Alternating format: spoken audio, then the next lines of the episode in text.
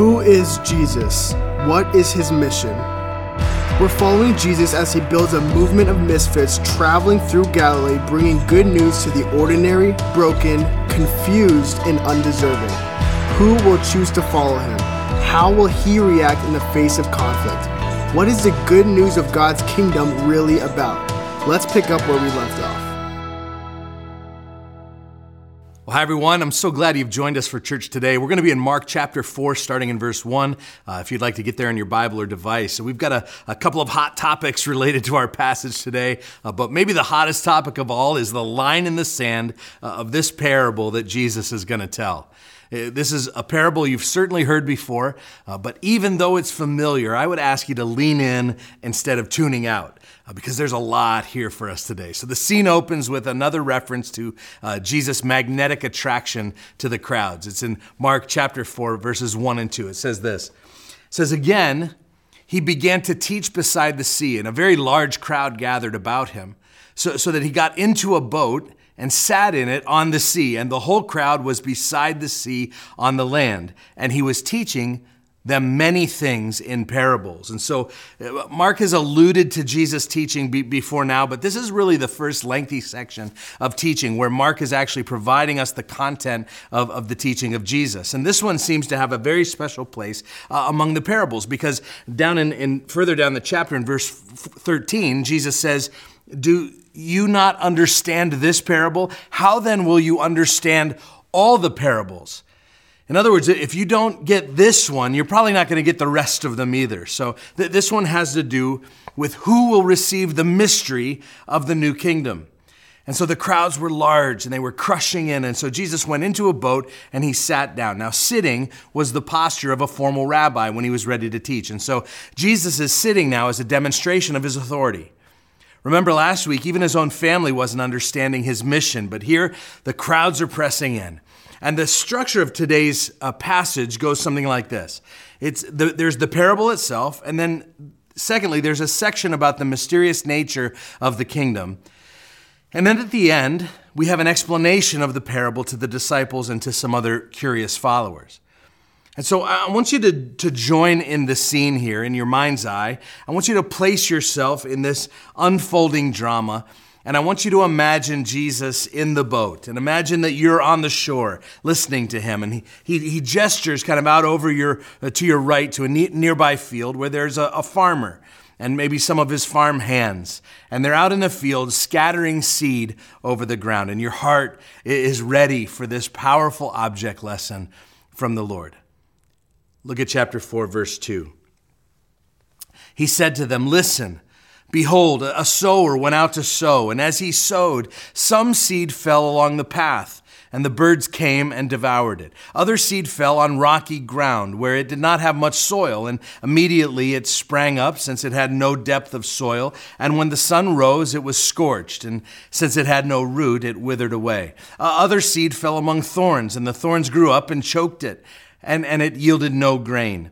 And other seeds fell into good soil and produced grain, growing up and increasing and yielding thirtyfold and sixtyfold and a hundredfold. And he said, He who has ears to hear, let him hear. Now, when it comes to the, the meaning of parables, one of the interpretive lenses to look through is that we ask, you know, what are the what things are constant and what things are variable? And so there, there are three different things in this particular parable. There are seeds, there's a sower, and, and then there's soil. This is a preacher's dream. They all start with S. So the, the seeds are one of the constants. They don't change. This is not a story about good seeds and bad seeds. The seed is the Word of God. The seed will always bear fruit if you give it half a chance. The seed doesn't change. Also, the sower doesn't change. And, and so this is not a story about good sowers and bad sowers. In fact, the, the thing that you notice about the sower is how generous he is with his seeds, almost extravagant. He doesn't seem to be very careful at all about where the seeds land or trying to conserve or, or making sure that the ground is right. He, he's a wonderfully generous sower and it just uh, spreads the seeds everywhere. So the sower doesn't change and the seeds don't change. And so what's the variable? Well, just take a wild guess. it's the soil. The soil is what changes.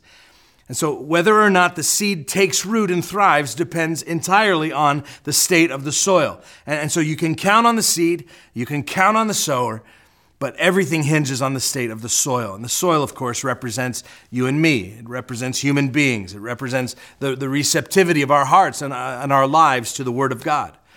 And so we're going to talk about the conditions of the soil today. And, and you can actually replace the word soil with your heart. You know, here's today's big idea it's a thriving disciple begins with a receptive heart. And there are four kinds of heart conditions that Jesus points out and that we're going to explore in the parable today. And, and my question to you is how receptive is your heart? I, I, worry sometimes that the teachings of Christ and the very Word of God, they get the same re- receptivity as an airline attendant gets when, when they're giving instructions on a plane about emergency landings. You know what I'm talking about. That they're up there talking into their little microphone and no one is paying attention. Have you ever looked around during those instructions? Like, like there's a person, you know, over the speaker saying these very important words. They're saying, listen to me. You know, if we crash into the ocean, here's what you should do. And you look around, people are sleeping and people are watching movies movies and they're reading books and they're staring out the window, and the person's like, hey, this is pretty important here. You need to listen, you need to hear this. Well, that's what Jesus is doing here. This passage is intended to get our attention, to, to shake us from our slumber. You don't want to be sleeping or daydreaming or you know fiddling in your purse for finding your protein bar or whatever. The, the, the state of your heart, the receptivity of your soul is crucial in understanding this text. Now, let's start with the, the controversial parts, okay? So let's look at verse 10. Uh, uh, so Jesus is done with his formal teaching, and it says in verse 10 and, and when he was uh, alone, those around him with the 12 asked him about the parables. And he said to, to them, To you has been given the secret of the kingdom of God, but for those outside, everything is in parables so that they may indeed see but not perceive, and may indeed hear but not understand, lest they should turn and be forgiven. Now, wait a second. What? there are two problems at least that I see here. First, it seems like Jesus is promoting having kind of an insiders club and an outsiders club. And also, he seems to say at the end of this that the purpose of his parables are to keep people from being converted, to keep people from being saved. It sounds like he's saying, I'm trying to confuse people because I don't want them to be forgiven.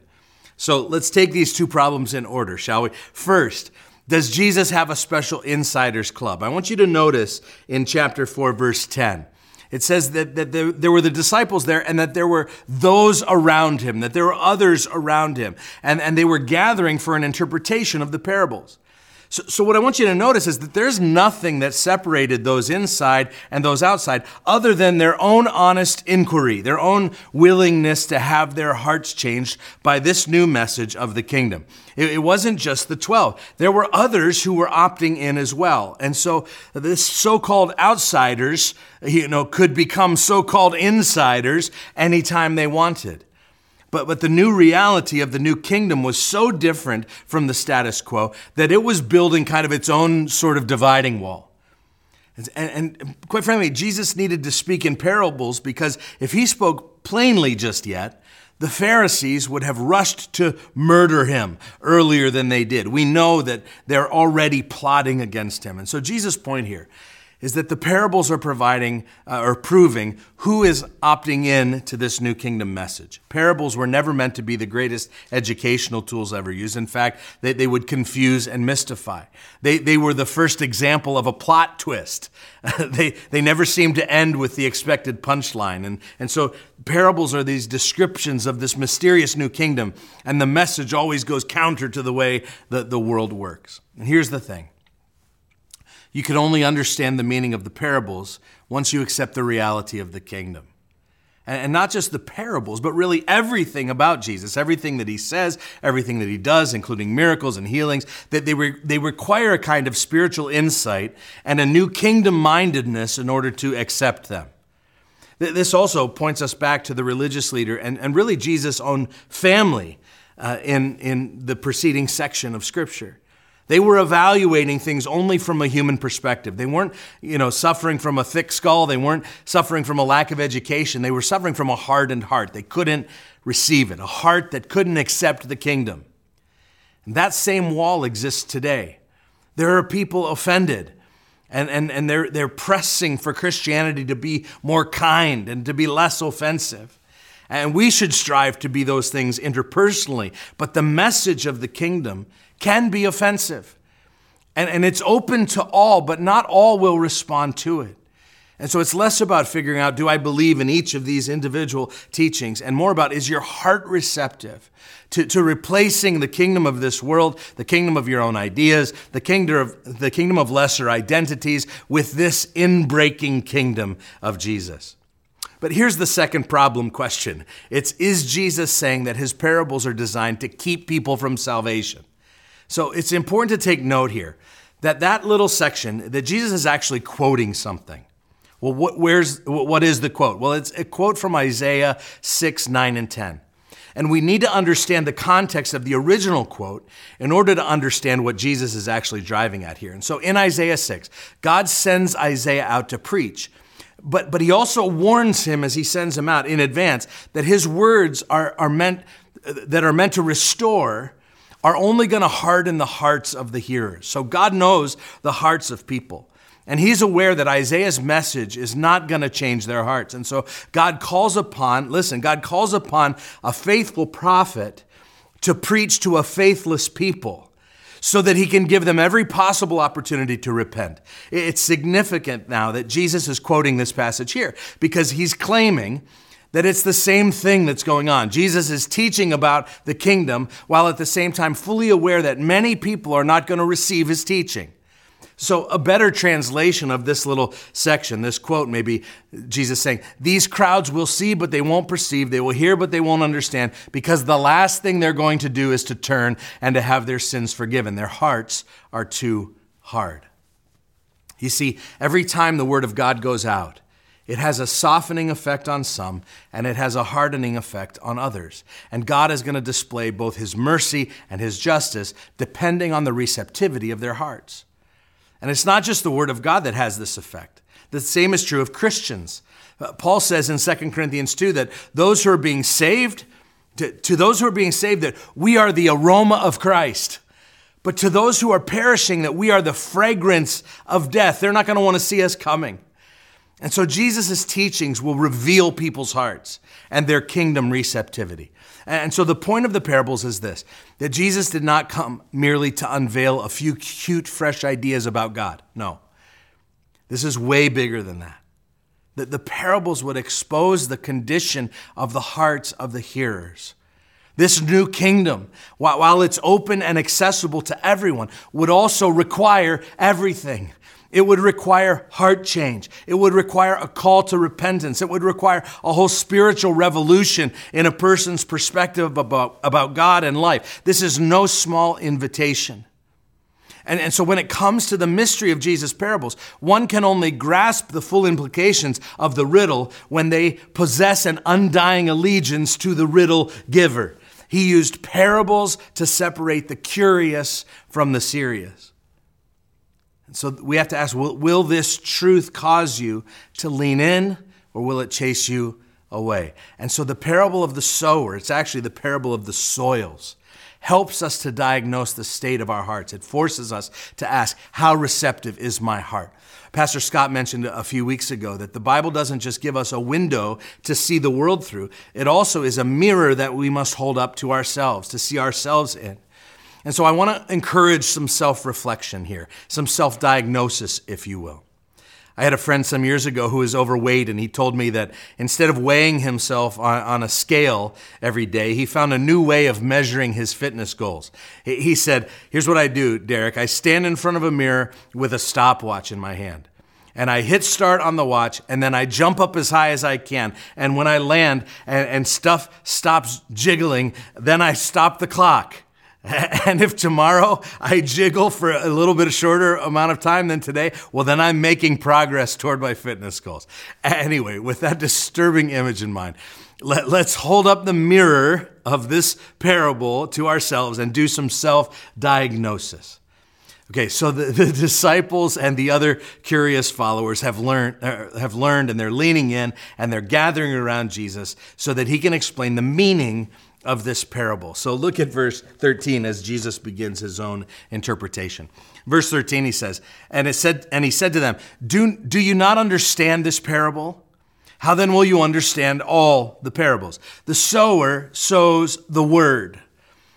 And, and these are the ones along the path where the word is sown. When they hear, Satan immediately comes and he takes away the word that is sown in them. And these are the ones sown on rocky ground. The, the ones who, when they hear the word, immediately receive it with joy, and they have no root in themselves but endure for a while. And then, when tribulation and persecution arises on account of the word, immediately they fall away.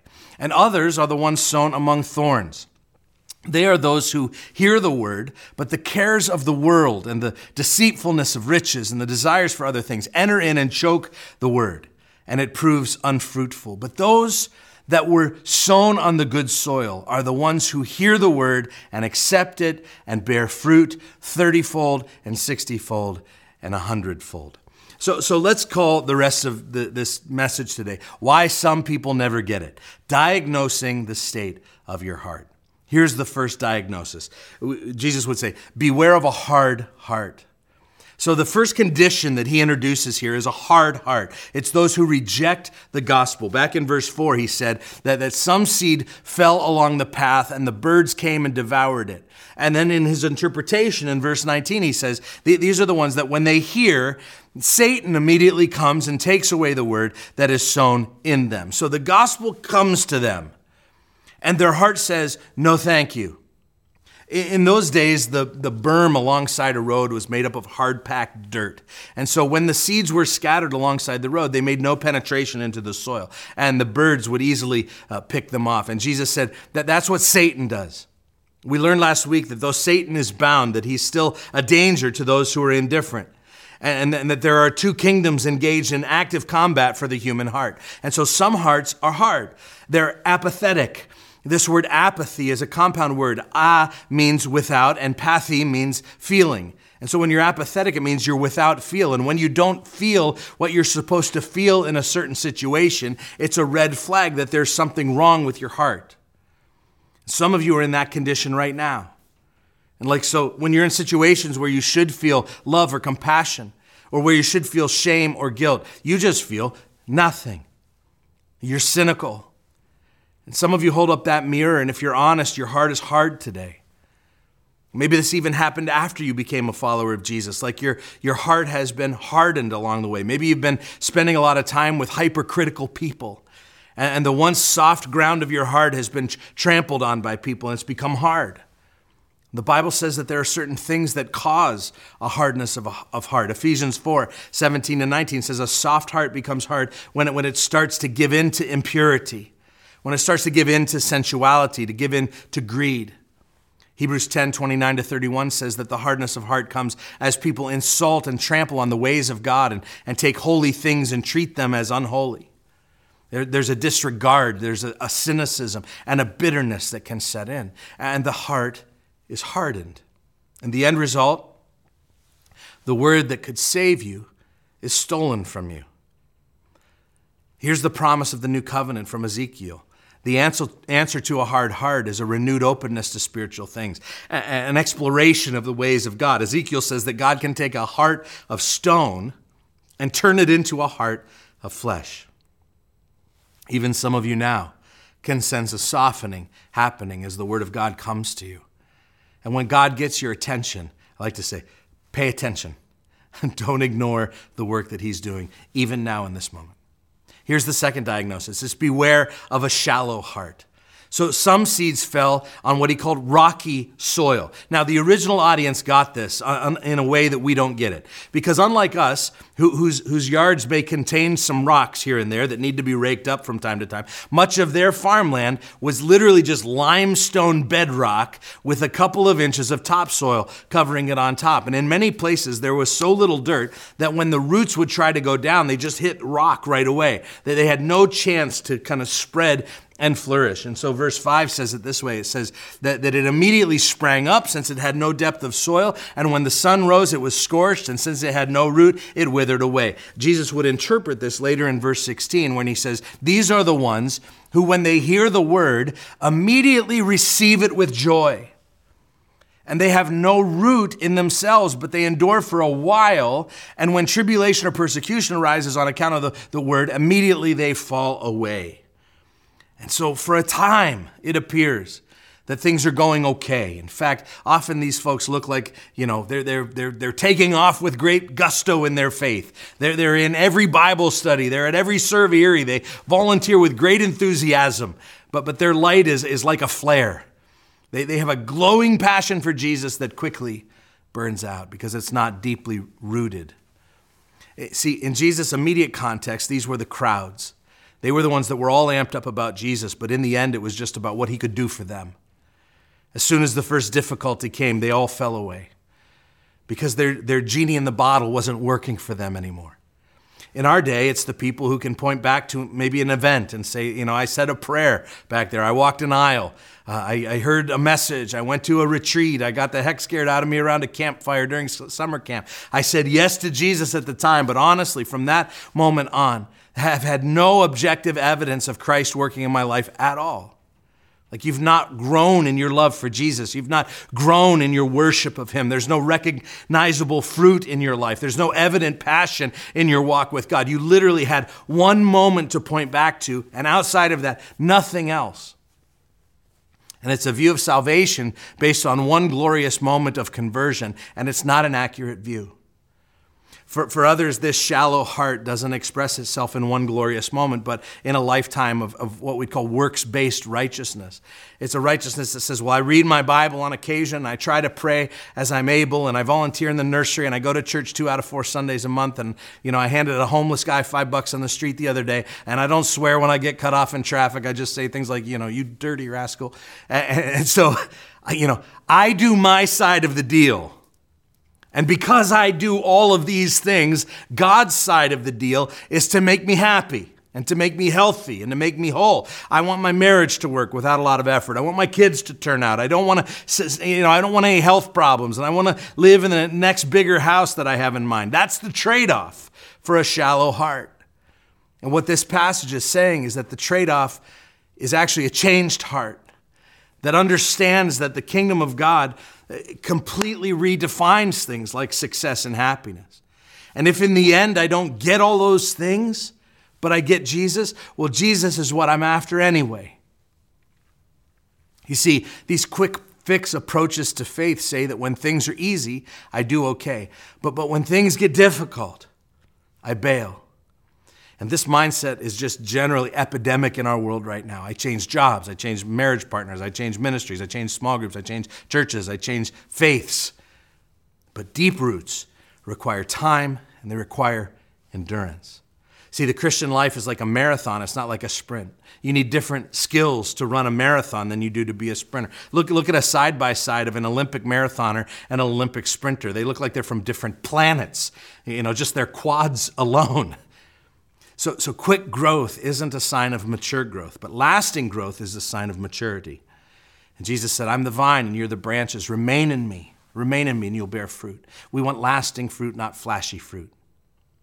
The, the third heart condition is, to diagnose is this it's to beware of a cluttered heart. Jesus said some of the seeds came up and they were choked by thorns. You, you know, thorns are just a type of weed.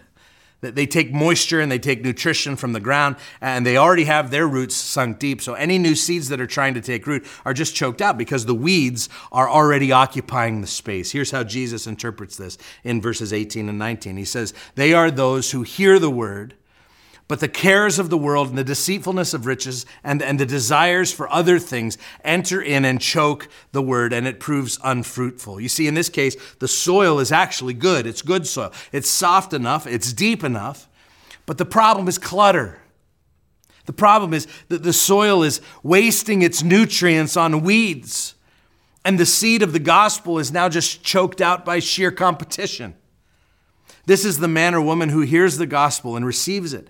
But as they begin to walk, they, they're, they're trying to squeeze a life of Christ in on the side with all their other obligations. You know, your life is so full of other priorities that you just try to kind of fit Jesus in, and eventually all of those other priorities will begin to choke out your faith.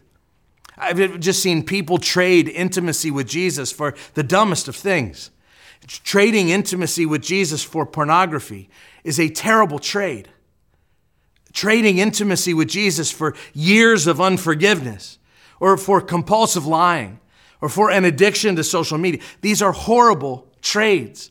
I've seen women trade Jesus for a deadbeat guy. I've seen guys trade Jesus for a deadbeat gal. That is a horrible trade. Listen how Jesus defines clutter or the, the weeds of life. He says these are the, the, the cares of the world and the deceitfulness of riches and the desires for other things. See, here, here's the thing about weeds. Any gardeners listening? Here's the thing about weeds. They, they rarely go away on their own. Like, not very often do weeds look around and say, you know what, we've been in this yard long enough. Let's go to someone else's yard. Weeds don't do that. When they get you know, some place, they, they tend to stick around in that place. They, they, they, they spread. They invite friend weeds to come over, and pretty soon the weeds have taken over the whole yard. I'm here to remind you today that some of you need to do some weeding. They're not, it's not going to go away on its own. Maybe you're a workaholic and it's choking the spiritual life right out of you. You need to get serious about a healthy rhythm. You're not able to, to love God and to love your family and to love your friends the way that you should. You, you've got to do some weeding. The, weeds are not going to go away on their own. Some of you are financially overextended and it's choking the generosity and the spiritual vitality right out of you. And you need to rearrange your financial lives. You need to do some financial weeding. Some of you have kids that are signed up for too much crap. They're in so many leagues and in clubs and lessons, like you're single handedly keeping these youth organizations in business. You need to do some weeding. Will you remove clutter from your life? Will you get serious about weeding? Because a divided and a distracted heart, a cluttered heart, it will keep you out of the kingdom. So some of you need to pull some weeds so you can grow some seeds. Be- beware of a hard heart. Beware of a shallow heart. Beware of a cluttered heart. And here's the fourth diagnosis is to cultivate a receptive heart. See, a heart that proves to be good soil will welcome the gospel immediately, deeply, and exclusively. Jesus interprets this in verse 20. He says, The good soil are the ones who hear the word and accept it and bear fruit 30 fold and 60 fold and 100 fold. So, so a sure sign that the soil is good is that life will start producing fruit itself and then reproducing it in others. Jesus would later say, You will know they belong to me by their fruit. True followers of Jesus will be easy to pick out among a crowd because of how they live out their faith, their actions, their attitudes, their words. And, and, and the effort required to do this is simply the effort to stay connected to Jesus, to remain receptive to his word and his ways, to go through your days with a receptive heart, intentionally listening to the Holy Spirit. The job of a branch, he said, is not to produce the fruit. The job of a branch is to stay connected to the vine. And so, one of the great connecting practices that I know of is, is ending your day with reflection. We talk about finding your chair, doing stuff all the time. Here's another angle it's the daily examen. It's a great way to end the day. It's just a simple practice of noticing, looking back before you lay your head on the pillow and noticing the activity of God in your life. You, you remember the good moments. What are the big and small things that happened today that, that you're thankful for? And then you review your day. You look hour by hour back through your, your you know, your, your scheduling app or whatever it is. Where was God with you? When did you follow him well? When did you miss him?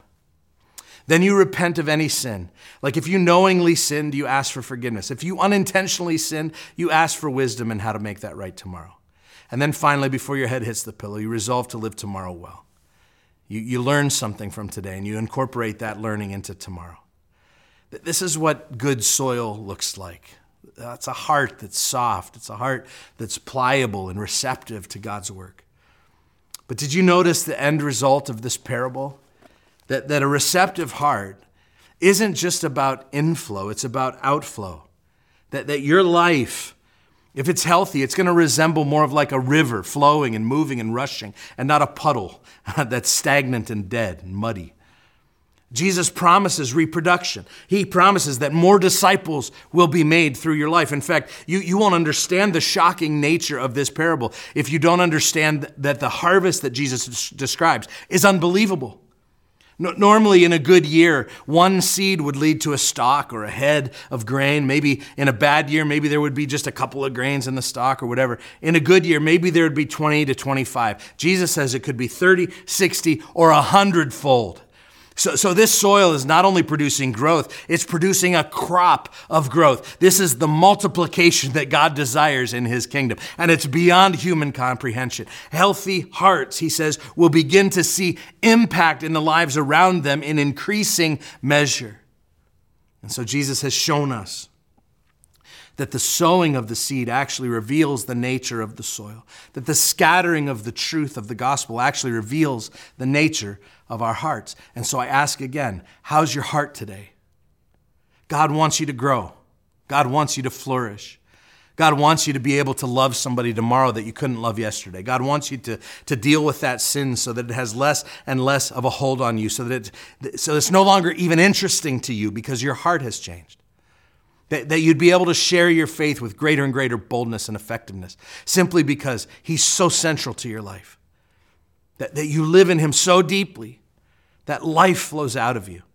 You know, God desires for you that you'd be able to pray more deeply, to speak more truly, to rejoice more fiercely, to forgive more freely with every passing year, so that by the time you shuffle off of this earthly soil, people will look and say, There was a human being who walked with God. So, how's your heart today? Which soil are you?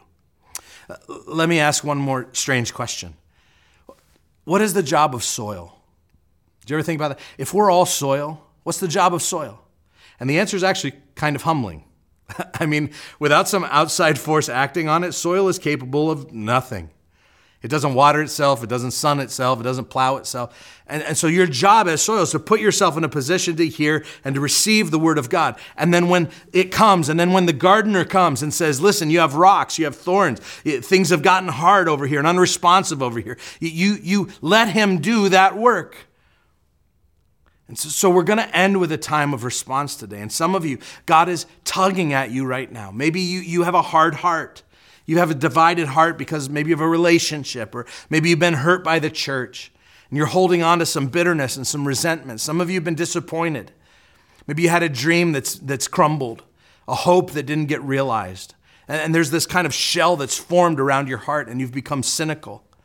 Or maybe you've tried and failed with faith before because your heart was shallow, you got off to a great start and then it just kind of faded away. And if you're honest today, there's, there's no spiritual depth in you at all. The soil of your heart needs tended to. In some cases, it needs broken up, needs plowed, needs tilled. Your heart needs to be softened by tears of repentance. My guess is if soil had feelings, it would probably not like the idea of being tilled very much at all. Like if you were to ask soil, like, would you like to be plowed and weeded today? The soil would probably be like, listen, I think I'll take a pass on that. Thanks. I think I'll just stay, stay the way I am because it sounds like breaking up hard ground would hurt. It sounds like weeding and removing stuff that I've gotten used to would hurt. Deepening hurts, digging hurts. And so I'm good. I, I don't need the pain right now. But I want to remind you today that turning over the soil of your heart is not the worst pain. The, the worst pain is to remain hardened, to remain barren and empty and shallow and distracted and never live the life that you were created to live before time began by the giver of life. That's the worst pain. And so we come to the gardener and we ask, please give me a receptive heart. Please tend to the thorns and the rocks. And when you ask him to do that, how do you think the king of this incredible kingdom will respond? Well, here's what all of history tells us about how he'll respond. He will say, I will rescue you. I will save you. I will grow you. I will deliver you. I will heal you. I took all your thorns on my brow. I was buried under your rocks in a tomb to show power over death. I've taken those things upon myself so that you might live and that you might grow and thrive and flourish. That's what I'm here for. So, at all our locations now and online and on TV, we're going to come before the King in prayer as a next step. And I'm going to ask your host to come now and lead you through a time of response. I love you guys.